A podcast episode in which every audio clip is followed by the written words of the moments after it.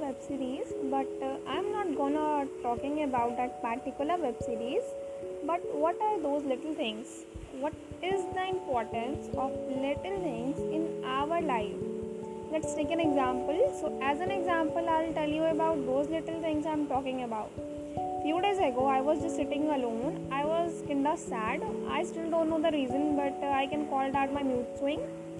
Mood swing so my point is that my mother comes to me and uh, said to me that why are you not smiling? Smile. You should smile every time. So i like that how much she cares. She noticed that i'm sad. Or someday like uh, our friend just randomly call us to ask what's going on in your life.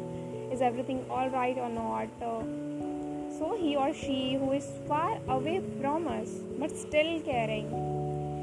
We like that. That's also a little things. We all have a friend who always try to make us laugh by cracking some jokes, uh, behaving weird. So those efforts, that's also a little thing.